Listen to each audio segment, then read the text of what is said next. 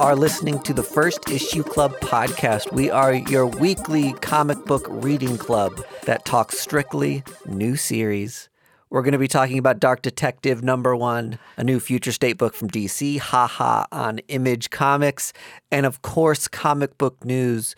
But before we do any of that, we're lucky to be joined by a creator who has a new series, just like the ones we talk about on our show, coming out today.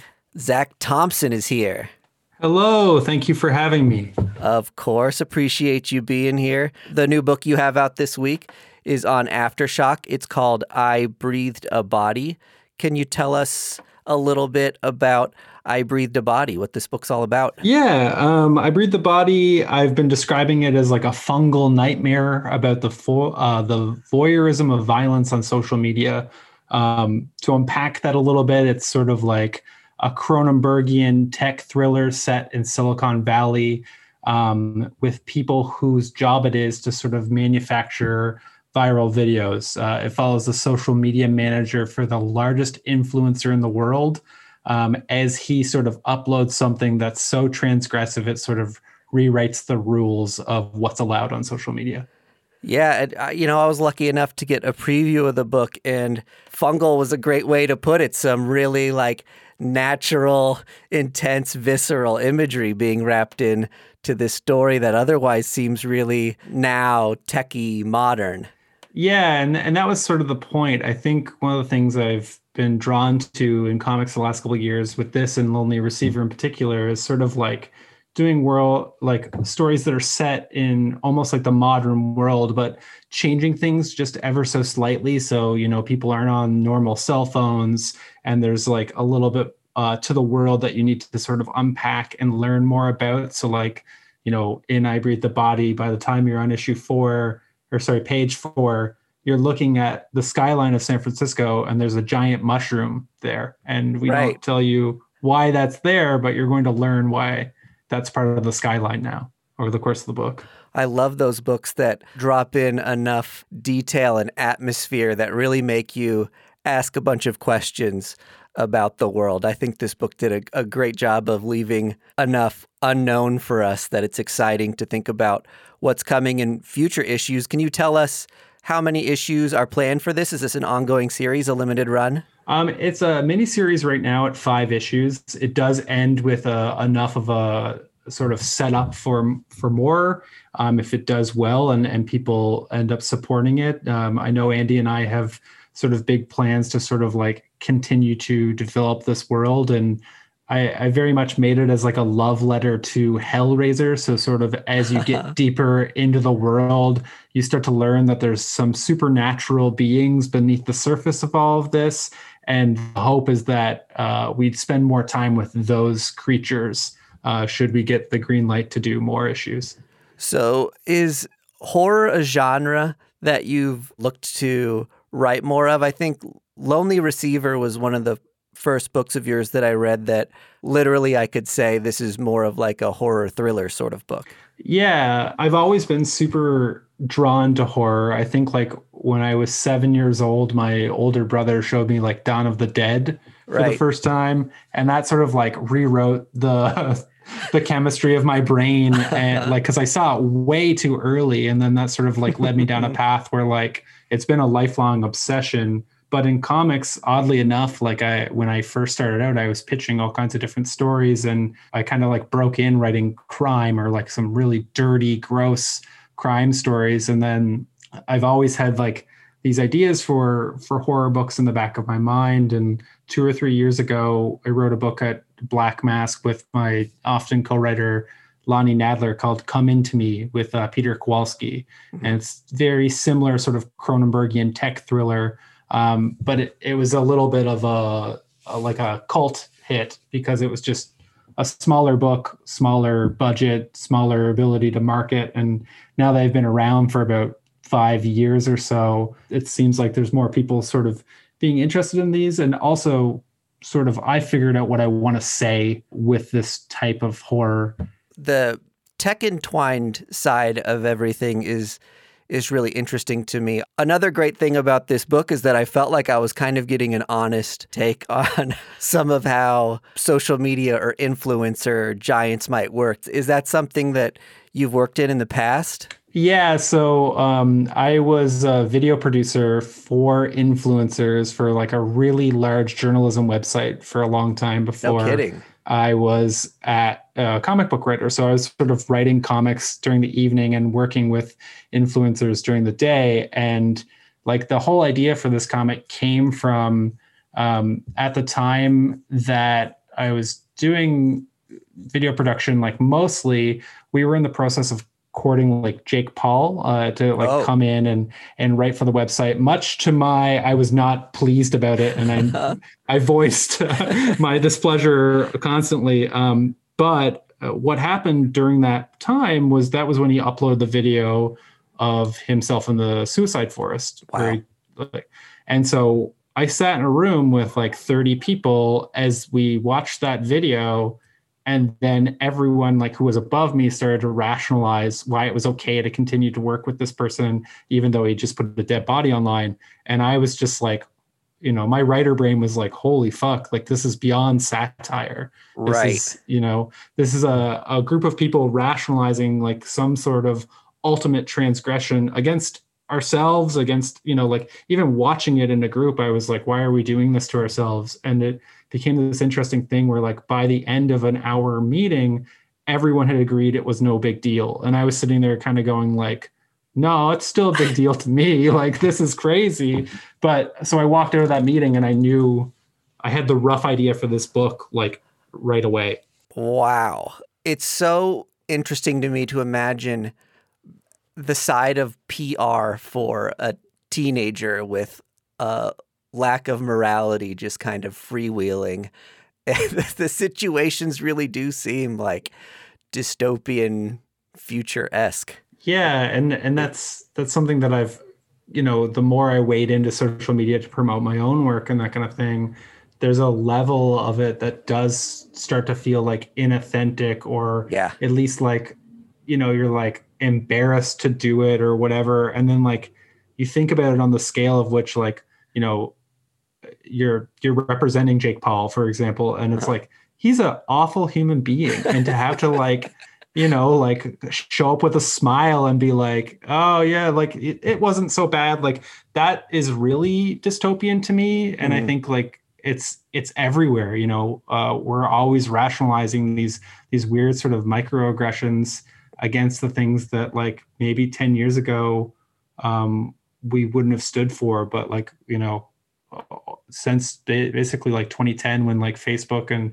twitter and all these different websites have like exploded we've sort of just gotten used to seeing like reprehensible stuff and just kind of like shrugging and being like oh another day online. I guess it's hell. Right.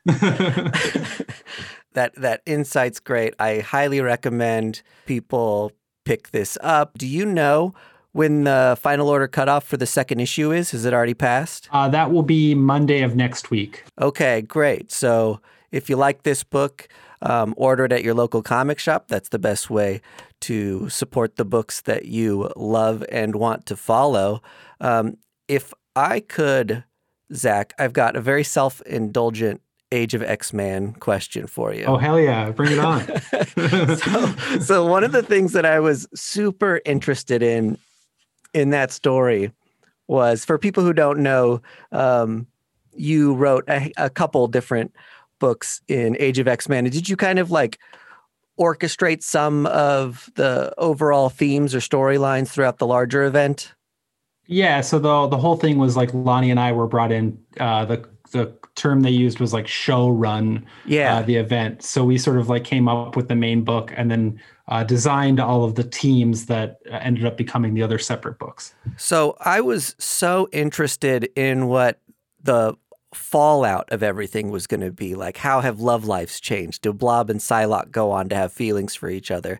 Does glob get like a promotion? He's like kicked ass in this uh, bubble world. There were like pregnancies and uh, all kinds of things that i oh i was like so excited to see where the drop off was. And then immediately following, we jump into Jonathan Hickman's House of X, Powers of Ten, which you know I'm not complaining; those were uh, great X Men stories. But would you say was there a plan or um, in your head? Did you have an idea of where some of this would have gone? Were it able to have a little more of a fallout? Yeah. So interestingly enough, the Jonathan Hickman stuff was like sort of brewing in the background as we were building Age of X Men. And there was this large question as like when it was going to land, like when it was going to be ready, when was Marvel going to be able to release it, all that other stuff. Um, so originally the plan was to actually have Lonnie and I write, if not a whole issue, at least part of an issue of Uncanny, um, dealing with the fallout of Age of X Men and sort of like showing how people have changed and s- sort of like showing the through line uh, of of what this carried over into the real world, and then essentially like schedules got really tight and uh, uncanny sort of rosenberg's run on uncanny finished. And then like i think it was only like two weeks later um, hickman's reboot launched. So it just was something that unfortunately they didn't have the room to to go with. And like you know I, it's still one of those things that maybe one day Yeah. It was such a fun story. So kudos to you and the rest of the team for putting such a uh, a big event together there. thank you Of course. One one other thing before we go, um, we mentioned Lonely Receiver. That's a book that I really liked. I think one of the you know beautiful things about that book was there there's a ton to take away from it, uh, depending on who you are, what place you're in when you're reading it. Um, a lot of themes and a lot of interesting things happening. Do you know? Is there a trade scheduled to come out, and do you know when that's dropping? Yeah, so the trade for Lonely Receiver should hit um, the first week of April. Um, Okay. and that will be all five issues of the weird horror romance. yeah, not enough romance in comics. I always love comics with uh, a little, like I mentioned, uh, Blob and Psylocke. Man, I loved that storyline. A lot of people are afraid to touch it. Uh, more, more romance in my comics, please. I agree. uh, anything else you want to uh, shout out or promote while we've got you here? Um, the only other thing I can think of is Undone by Blood, uh, my Western from Aftershock that came out last year. Um, it's like a meta Western that's going to be uh, relaunching with a new number one in March. And it was just recently announced that it's being adapted into a television show by AMC and Norman Reedus. No kidding. That's awesome.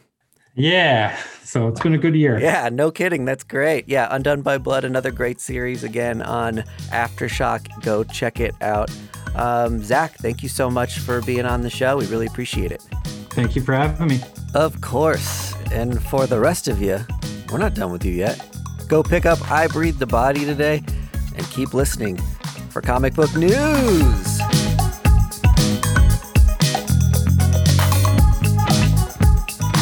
We got the news. Lots of people got uh, previews. We got we got to the news. We- Sit back, everyone, because the news is here. the news, buckle up. I was just gonna say that uh, some people got previews of WandaVision, and it was not exactly what they thought it was going to be, or maybe it was exactly what they thought it was. But in a be. good way. Yeah, I wasn't too happy with some of the articles and headlines because they kind of gave away more than I wanted to find out. Oh shit! Thank God I didn't read any then. Yeah, did you not read any? No, uh-uh. I was pretty disappointed with some of the stuff that I read. so oh, I mean, okay, we can cut this out if this spoils it for you. Um, I, I can't cut it out of my memory. Yeah, Greg's right here. Do you want to spoil it for him? well, no, it's I. I'm not gonna tell you anything you don't you do, you don't know. Oh, okay. Let's try. Okay, Then why the warning? He's gonna. Greg's gonna about to be so mad. Is it to me or to our loyal listeners? I can't wait to just stare into your eyes and Here, see you okay, react. here's here's here's this. Okay, Give me a if, soft elevator pitch about what you're gonna say to me. if I spoil this for you, then take away all trust that you have for me. Oh, come on. Give me a little more than that. Here's here's the things that I feel like I knew ahead of time Mm-hmm. was that Wanda and Vision Mm-hmm. are living in a sort of suburban environment Mm-hmm. and things aren't quite as they seem. Something's up. Yes. That's all I wanted to know. I wanted to go in blind past that And I found out so much more that I feel like would have been a really fun moment to be like, oh, that's what's happening. Mm-hmm. Like, I feel like I got the twist end of the first episode Oh, okay, I didn't- ruined for me. I didn't get that at all. All I was gonna say was it's in black and white and it's shot like I Love Lucy, which I didn't know those things. Like it's like That co- was your big bombshell for me. it's a kind of comedy. If you remember, I told you I wouldn't be spoiling anything for you. Thus, I still have your trust. Yeah, so I guess the the show is going to be kind of like a uh, deep dive or a critique on television and different genres of television.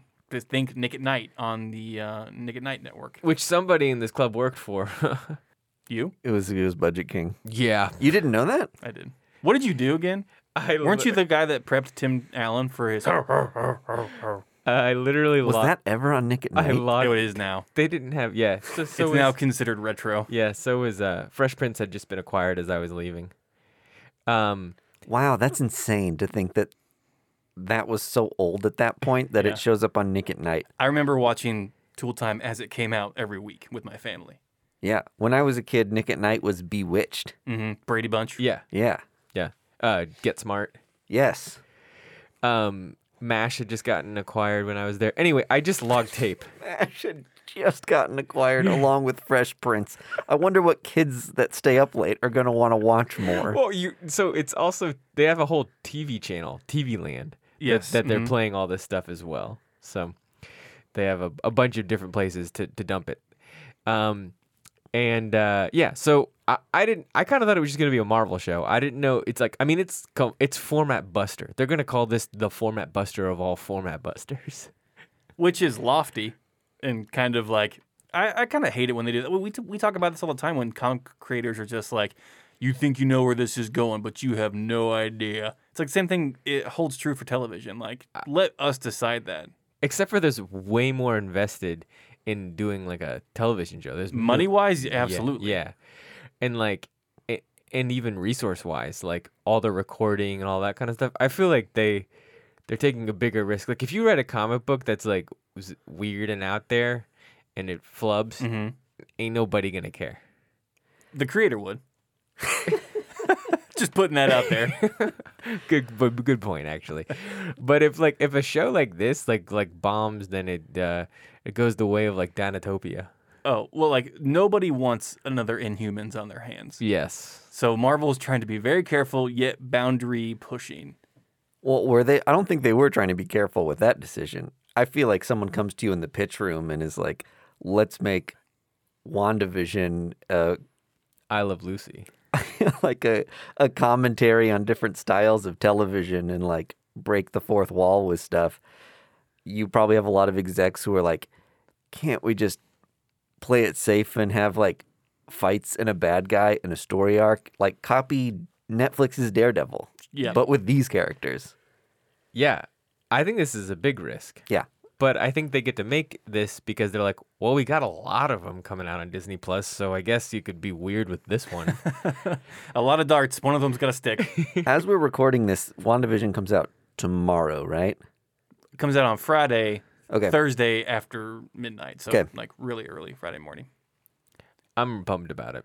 Same. I'm very excited. It's um so far it's only supposed to be one season, but lead directly into Doctor Strange and the Multiverse of Madness.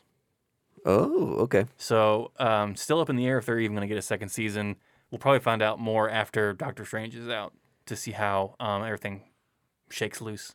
Yeah, I think that's the fun thing with this is that they can write self-contained single series, and it does, maybe it doesn't need a second season. Maybe it wraps itself up and it's a it's another different show Mm-hmm. with the same characters later on. Well, I mean, a- a great point was brought up online about um, the Watchmen on HBO was one season, Yeah. and it was it was fucking Oh, it was brilliant. wonderful. And so that kind of showed that, hey, maybe you just need one season of something and then leave it. Right. We're so used to getting multiple seasons and like kind of demanding it. It almost kinds of kind of ruins shows and makes creators try to push to make the story long, like longer and like just have more fluff episodes. The and stakes get too lofty and the reality that keeps you in touch with the storyline starts to get blurry. Mhm. There was a lot of first issues that came out this week too. Future State is still going strong. It, but I mean, like, And a lot of small press too. yeah, like Humanoids, uh, which is a publisher that we had covered a while back, Mm-hmm. Uh, had one out. There was a Terry Moore book. Maybe There- an AWA book. Yeah, there was an AWA Mm-hmm. book, um, and then tons of future states. And I don't I actually think I can't think of a single Marvel number one. I, I know there was one. Uh, there was some runoffs from King in Black. Planet of the Symbiotes Oh, was technically a first issue. Mm-hmm. Thunderbolts. Oh yeah, that's getting a lot of praise today. Mm-hmm. Valkyries. Was that last week? That was last week. Last okay. week, yeah. Sorry. God, I'm embarrassed. Um, but uh, yeah, I mean, this was number one's week. when number number one first issues walked into the store and said, "We own it," and and they and they said, "And our little brother first issue club is going to be really pumped to be covering us." To be covering only two of us. And here we are. Yeah, how do we pick just two? I don't know. How do we do it? Well, you can find out by joining our Patreon. where we'll explain all of our secrets, and you too can be your own first issue club member. Well, let's get this podcast started.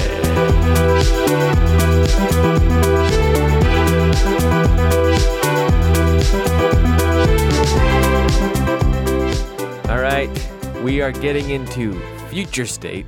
That's a DC event. Dark Detective. we did Batman last week. We're doing Dark Detective this week. Where is Bruce Wayne? We're going to find out. And Future State Dark Detective is by Mariko Tamaki and Dan Mora. You might know Mariko Tamaki from Wonder Woman, a lot of uh, graphic novels, the one about summer, uh, living in the summer, Endless summer. Endless summer. One endless summer. There we go. Um, the stuff that she does is just insanity, so good. And then Dan Mora is Once & Future. Didn't she do Laura Dern keeps breaking up with me? She did. Laura Dean. Oh yeah. Laura Dern's an Laura actress. Dern's an actress. she keeps breaking up with me. Uh, and uh, yep. So this is a powerhouse book. Powerhouse. Uh, lots of people like Batman and uh, and Dark Detective. You may so you may not know who he is, listeners. Batman's kind of like uh, the anti-Superman. He like hides in the shadows. He's kind of uh, gruff and moody. He has a lot of um, boy wards who die, and uh, he can't keep the heads on his butlers. Exactly. Uh, and so this is one of just first up to, to let you know this is one of those books where you grab a book much like last week and there's other books inside this book so we'll get to that where there's it's a comic book about one thing and then it becomes another Yeah, it's like, it's like a Russian doll of comic books. it seems to make you mad, but I'm it, does, like, it, it doesn't actually it, it- that sounded way more tonally like a di- disgruntled than I am it's like free comics. Yeah. is. It's. It's just as you know. The only thing that my only complaint it makes it a little bit difficult to cover in our current format of how we do this podcast. well, That's, technically, it's still number one. you're right. Two We- number ones in one book. two number ones for one, for one comic book. Wow.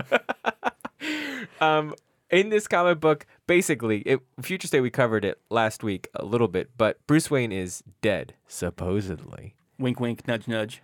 and he's gonna get a four issue. Do you guys know this one's four, and most of them are two? hmm We talked Okay. about it last time on the episode. Yeah, well, gonna, we're gonna get four issues of where is Bruce Wayne and is he dead in a maskless world of Gotham. You wear a mask, you're gonna die. That's the storyline. Mm-hmm. Yeah, we covered it last week. Yeah. Mhm. Yeah, here we are again. But guess what? Bruce Wayne ain't dead. No, shocker. No one's shocked by that. How did he survive, Greg? Well, uh, he was shot by Mm-hmm. the Peacemakers, who is the new police force that goes around Gotham and shoots people in masks. Was Captain he America meets Deathstroke. was was he was he shot by Peacemaker one? He was. Okay, I'm so glad you clarified that. There are peacemakers and there is peacemaker one. There's so every well, yeah, they have every- number. They have numbers on their helmets. Yes. Yeah. I feel like that's probably going to be a good reveal at some point who Peacemaker one is, right? Maybe it is Deathstroke. I mean, they all kind of look like him. Yeah, they kind of look like Deathstroke. Mm-hmm. So um, we still don't know exactly who the magistrate is. We know that they're this entity, this kind of government body that's ruling over Mm-hmm. Gotham, which we find out in this issue, Wayne Enterprises essentially helped fund and create with the technology that Wayne Enterprises had. created. Gotcha. So Batman has kind of inadvertently created uh, the greatest villain in Gotham. How did he get hurt? Is what you asked me. He got shot by Peacemaker number one and crawled his way to a back alley to find, as we all do in our time of need, a back alley doctor. Paid him in cash, straight up. Is this guy DC canon that you guys know of? I don't know if he's DC canon. It seemed to me that he probably is if Batman knew where to find him. He's Yeah. like the bad guy fixer. Yeah, he's like the he's like the uh E- Everybody that's in a mob or mafia has this guy, the guy that digs a bullet out of you so you don't have to go to the general hospital in your neighborhood and then the Yeah, totally. authorities find you. yeah. In the Godfather films, it was the guy that owned a vet. You go in there, you get stuff taken care of. Sometimes it works, sometimes it doesn't. In Daredevil, it was Night Nurse. In Daredevil it was Night Nurse. So there the, the trope is it's this like uh off-brand Aldi version of your doctor that you can go to and uh, no questions are asked. Batman knew where to go. He got all fixed, and he's still prowling through the night now. But all his money's gone. He's, Ooh, he's, a, I bro- for- he's yeah. a broke Batman. Yeah, his last dime, his last dollar, his bottom dollar. Did that happen because of his supposed death? His funds were like transitioned to another group or his benefactors? Or did he somehow how bankrupt himself in the events leading up to this? Do we know that? Or So- did, or did does does this private doctor just drive a hard bargain? Oh, he took like everything. Forty-five million dollars to uh, heal that wound. I think what happened is because when Peacemaker shot Bruce Wayne, he said, "Bruce Wayne, don't move. We know who you are." yeah. So that leads me to believe they know that Bruce Wayne and Batman are one and the same. So maybe they had already liquidated Bingo. his assets. yeah. Because he's a criminal. The police state can do that. Correct. Okay. The second thing about this comic that I found interesting that the people in this world didn't really pick up Uh-huh. is uh, Batman stumbles into a diner to get a cup of coffee. He has enough credits, which people work on credits now, aka Apple Cash, Yep. and he says, I have enough credits to get a coffee. And the woman sitting next to him goes, Hey man, can you believe it? Batman's dead. And the next day, Bruce Wayne dies. And yeah, she makes like a rule of threes. Yeah, Yeah. she's like, Sorta she's like, where's the third one gonna be? And like, Brittany Murphy. and you're just too soon. And you're just like, how does that woman not connect the dots that these two people who are the same shape and size and gender? It's What- just like I think that's the point. Is that she? that yeah. she's stupid. everybody. point. The, the the the wool is pulled over everybody's eyes. I was like, oh, who's this new character that's going to be like Batman's sidekick? And then she was gone. I thought they were going to like, I thought she was toying with him or something To me, Diner Girl. because she's talking to him about Bruce Wayne dying. And it's like, obviously, Bruce Wayne sitting next to you. Right. I, th- I figured he would be one of the most recognizable faces in Gotham, right? Also, yes. But just because he's got some beard stubble, no one recognizes him, I guess. if Mark Zuckerberg was at Whole Foods when I was there, I would just be like, "You look like generic doofus." No. There's no fucking way. I would know if I saw Elon Musk or Zuckerberg or fucking anyone, any like pseudo celebrity that works in the government or tech, I would instantly know who they were. Do you really? Any celebrity that Any celebrity. in Quiz me on this. Or tech. Yeah. if I if we hadn't read the next Batman last week, I would have been like, "What the hell is going on?" you you honestly need some context there. W- one thing I think we might have even said last week is that, well, I like that you can jump right in and someone can tell a fun, unique story, right? Yeah. Um, that's probably not the case with these subsequent issues. They're even though they're different numbering, they're very much so building on each other. I think we're going to find out that that's correct. Yep. Even DC has just said like they're independent stories, so you don't need to buy all these books. But Well, it we- we- does help if you do. Well, We're and- talking about maybe covering the Teen Titans one. We all read that Yeah. on our Mhm. Patreon, Mhm. and it references a lot of things that happened in the Flash Future State that came out the previous week, Ah, and I was so lost because of that.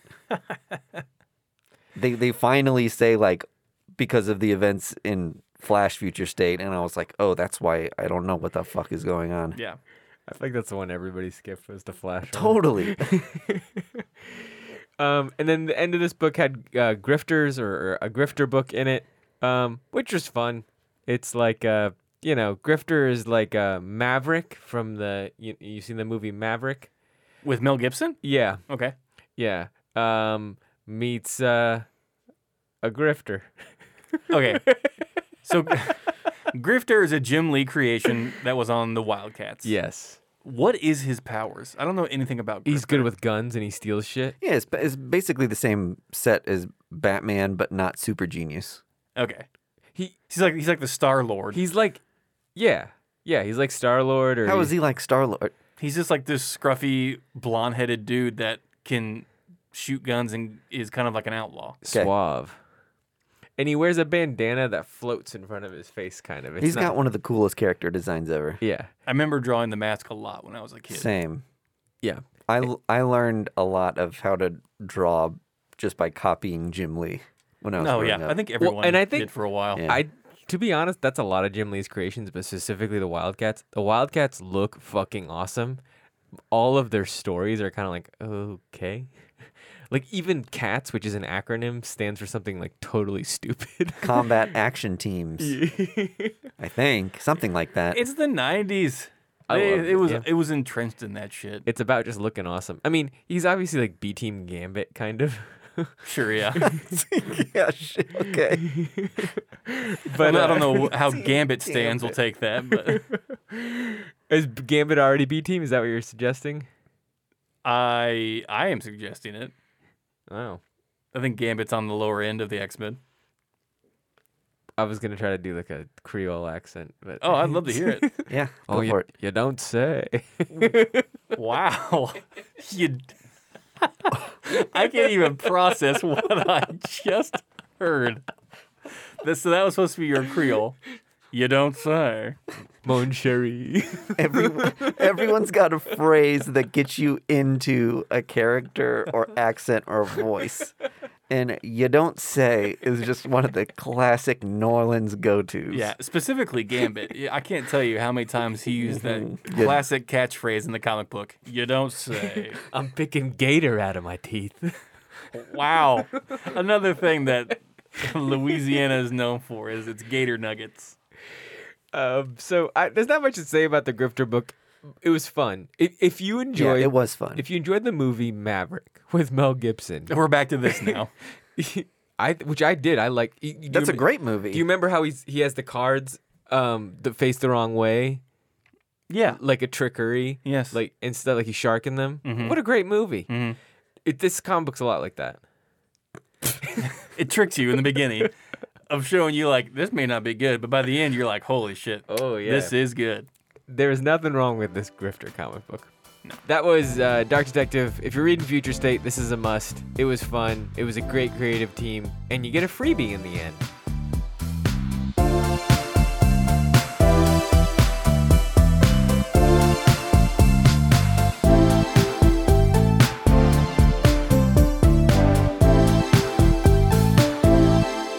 And now we have the book Ha Ha Ha Ha Ha Ha Ha by W. Maxwell Prince. Yep, that's the writer of Ice Cream Man. Images, Runaway. Should we say Runaway? I would. Runaway, hit horror series, the comic book that you can pick up any old week and dip in and just read a horror horror story. People love it. Quibi purchased it. Now they sold it over to Peacock or some other place, and the comic books are going crazy right now. That show's gonna be insanity. And on the heels of that show, this guy says, I'm going to write a book all about clowns, a horror comic book, and here it is, and it's haha, and it's on this week with all these number ones. Damn. And Vanesa Del Rey's doing the artwork. She's done some great stuff. She did Redlands, and this comic book, whew, baby, here it is. Hella wind up. Yeah, that was that was like a, the Babe Ruth of windups here. You you po- you pointed towards the outfield. Said, hang on a second. He's, They're uh, still cheering. he said, "I got two more minutes of windup." I'm not done pointing. I told a dying kid in the hospital I would point. Is that is that true? Is that what Babe Ruth did? Oh, yeah. Is it really? That's the tale. I'm going to hit this kid a fucking home run out to right field. He said fucking? Yep. Yep, with a cigar in his mouth. And mouth. then he And knocked then- it out. And then they named the candy bar after him? And he wanted to make sure the kids saw it. Calling my shot for you, little baby. Wow. Yep. Okay. He said, "This is for you, Eugene." Now I can die happy. Yankees win. Yankees win. Okay. Okay, here's the one thing I don't understand about this comic Sure. and the hype surrounding Ice Cream Man. Oh, okay. I'm ready to get into this. Okay. If I told you I was going to make Tales from the Crypt a comic book, Mhm. and instead of a skeleton, it was going to be a g- s- another thing, like an ice cream. Like an ice cream man like made of an spiders. ice, like an ice cream man. Does that is it so much of a unique idea to like blow your brains out? When you explain it like that, no. No. But when I read the first few issues of Ice Cream Man, I mean, he's good at it. my brain was blown because Oh. it, it was something different. And then he he explored in in the anthology form in Ice Cream Man different ways to tell stories. He did like a um, palindrome issue that is still regarded as one of the best comics, single issue comics that have come out in the last ten years. Like the way he did that was and uh, and then like, and the crazy thing is that Ice Cream Man is fun to read, and it's still one off. Like you still pick Mhm. up any book, and you're like, oh, okay, hmm, cool. it, it it did what Future State promised, but didn't deliver on. okay. Transitioning to haha. Yes. This is Ice Cream Man, but with clowns. it's a second horror anthology. It's not necessarily an anthology though, right? Because I don't think the next issue. I think this was a standalone story. You're right. They're they're anthologies. No, no, yes. no, no, no. Now yes, yes, yes, yes. you're right. Did you Uh, see the next cover? The, Yeah, I did. The I, I- I, series I assumed that was going to be like a, a character that the clown finds. No, so like the series explores different Clowns. clowns in their profession and like just a moment in their life. Oh, well, so it's I'm this- learning something. So this is kind of like an existential like mind fuck and like it's not even like really classified as horror. It's just like a Twilight Zone esque So it's book that revolves around clowns. clowns. This issue, everybody reads it and they say, "Wasn't this just the Joker?" Mm, I no. like the movie, you mean? Yeah, the n- Or- rec- the most recent movie. Mm, to me, no. I mean, Joker doesn't get shot in between the head and then see everybody as balloons, but up until that point, this was the Joker. I I think I did myself a disservice because I had really high expectations for this book because Ice Cream Man is kind of a phenomenon right now. Yes. It came out of nowhere, came out of left field, and it really resonated with readers. And then I kind of read reviews after this, after I read the book, and people were like, "This is great. This is so great." I don't think I'm smart enough because when I got done reading this book, I was like, if I didn't know that Maxwell Prince was behind this, I don't think I'd pick up So, issue two. You know what this felt like to me? It felt like the first issue of Gideon Falls, where where it's like, huh, but then you're like, but I know Jeff Lemire is great. Is there something more here? And I feel like W. Maxwell Prince is being like, I got horror shit. Just check it out. I'm doing clowns right now. But that relies too heavily on his previous works. Sure.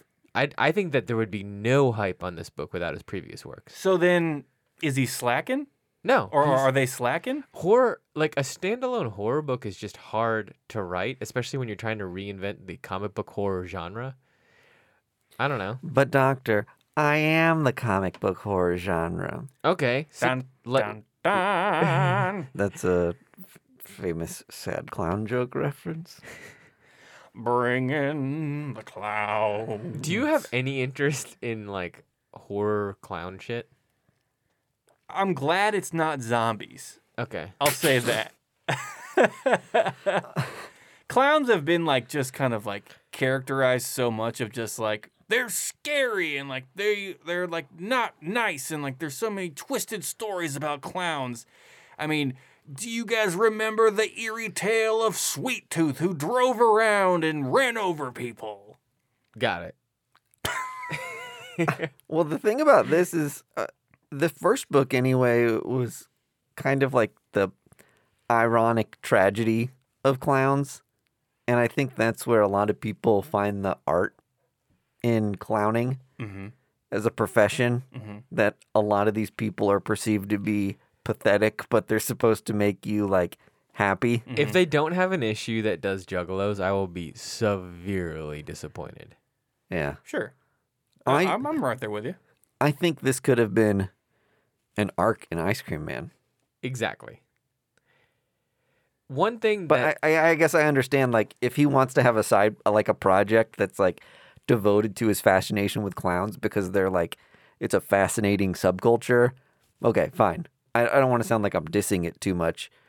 It's just kind of hard to wrap my brain around what I got and why I got it. at no point was this comic book boring. No. It was it it felt more like a kind of an action dark comedy than it did a horror. One thing that I do find a lie in my life, I've found that when you have a profession that is not respectable I'm excited to see where this goes. and you don't get paid that much, you're so much so that your lights are going off, Uh-huh. right? You don't have a very attractive wife. Like n- that didn't happen. Interesting. Unless you're Expl- super Christian. Okay, there you go. So is this clown super? Every time I see an ugly guy with a hot wife, I think either rich or very Christian. sacred? Yeah. Well, that's the only thing is I was just like this. This lady had two kids with him, and they're like, "What do you think a carny clown makes a week? Fifty bucks? They're hanging their hat on that paycheck? Not believable." I honestly think like if you're a clown, you're like uh, the guy who does magic on the side. Like you have another job. You're an accountant. You're an eye doctor. You're Yeah, but there's like theme parks and amusement parks and places that hire Yeah. clowns that I think are this is- clowning every day. That's what this comic was trying to tell us. This was this guy's passion. He loved to make people laugh and like the j- the joy he got out of making kids smile and like forget about you know the outside world for a while like fueled him to continue to come back to this job. He probably could have gotten a better job. when when is the last time you saw a clown? Uh, about a year because I've been in my house. Yeah, there's not a lot of uh, clowns out during a pandemic. Before that, Clowns work in Well, circuses, carnivals. Let me get out my journal. Yeah, my Ah. nightmares. It was March 5th, That's my birthday. 2016. I don't know.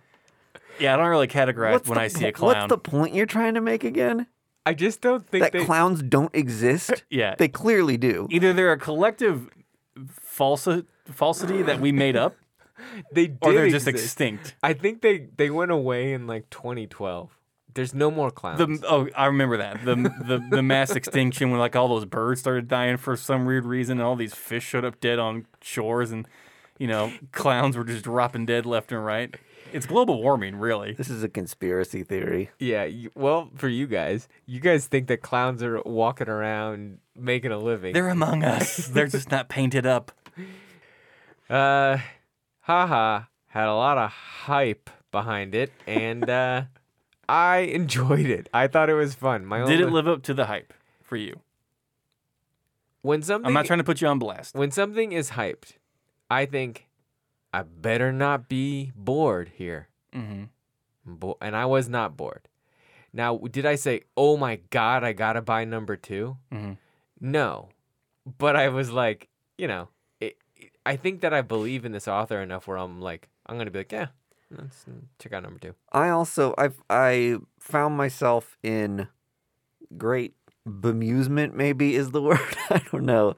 When they explore that scene where he does get shot point blank in the center of his head during a bank robbery hmm to go cash his last check he got when he got fired like And got robbed by his best and friend. got robbed by his best friend. Like there's a lot of stupid, crazy things that happen to him. And then um, there's this maybe three, four page um, experience where the bullet is like slowly making its way through his brain and it's saying now it's reached, you know, the whatever part, some sciencey term and he's recounting the things that he's failed in life and then it reaches like the part of your brain that keeps happy memories and he's recounting all these other things. And that was such like a insane like break from what i expected this to be or for it to go um, that 100% made this worth having in a collection. Um, i I really enjoyed that, and the fact that it had a nice, sweet little point at the end. I guess. Um, I don't know. It did it for me. So that was HAHA. Which I think we were all uh, uh, mixed on What do as you mean? far as a group. oh, I, We, we, had, we had different, consensus wise. yes. I think that- I think I'm the same place with Budget King. I really liked it. Yeah, I didn't really like it. I thought it was unique, but I didn't. I didn't like go crazy for it. I guess it just seemed like a, a, another uh, one trick pony that he's trying to like work off of Ice Cream Man. Like it's kind of like the same thing. Like why couldn't you? Like I can I think you touched on it earlier in the episode. Why couldn't these have been told in like Ice Cream Man books? It's kind of, if it's gonna be like the same kind of setup as these one-off anthologies. Because Ice Cream Man is busy doing Dr. Seuss covers for now until the end of time. yeah, that's where I'm at with it. So, um, that was our episode. Wa-na-na-na-na-na. Was that your clown goodbye? Mhm. All right. Why don't you lead us out with your famous Creole catchphrase?